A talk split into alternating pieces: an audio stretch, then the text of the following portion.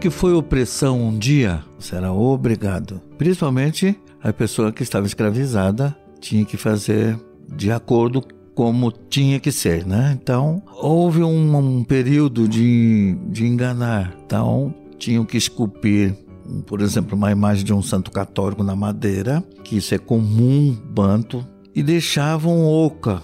Ali tinham os, os objetos do inquice, porque nós, banto, não falamos orixá, nós falamos inquice. E com barro eles tampavam esse buraco e o, o sacerdote católico, quando chegava, via o pessoal orando. E como essa oração era feita?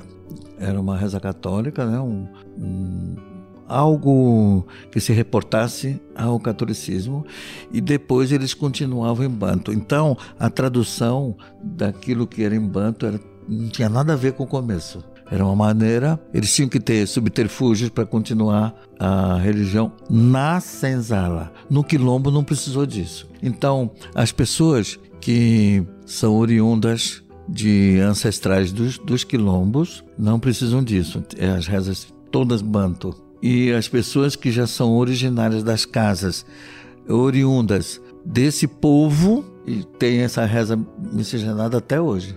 É um pedaço, um pedaço se e viva o rosário da Virgem Maria.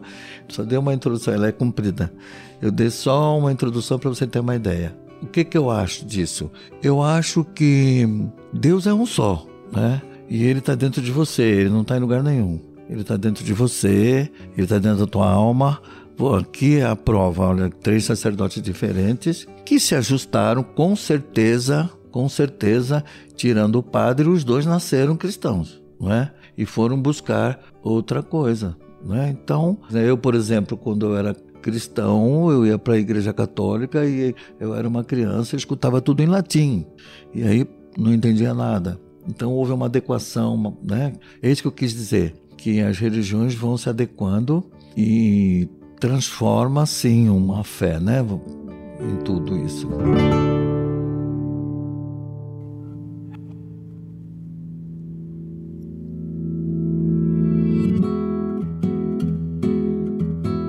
Você acabou de ouvir nossa pílula de sabedoria do podcast Todos os Caminhos. De segunda a sexta, você pode escutar nossas pílulas sempre pela manhã e aos sábados o episódio completo disponível no Globoplay e em todas as plataformas de áudio. Até a próxima!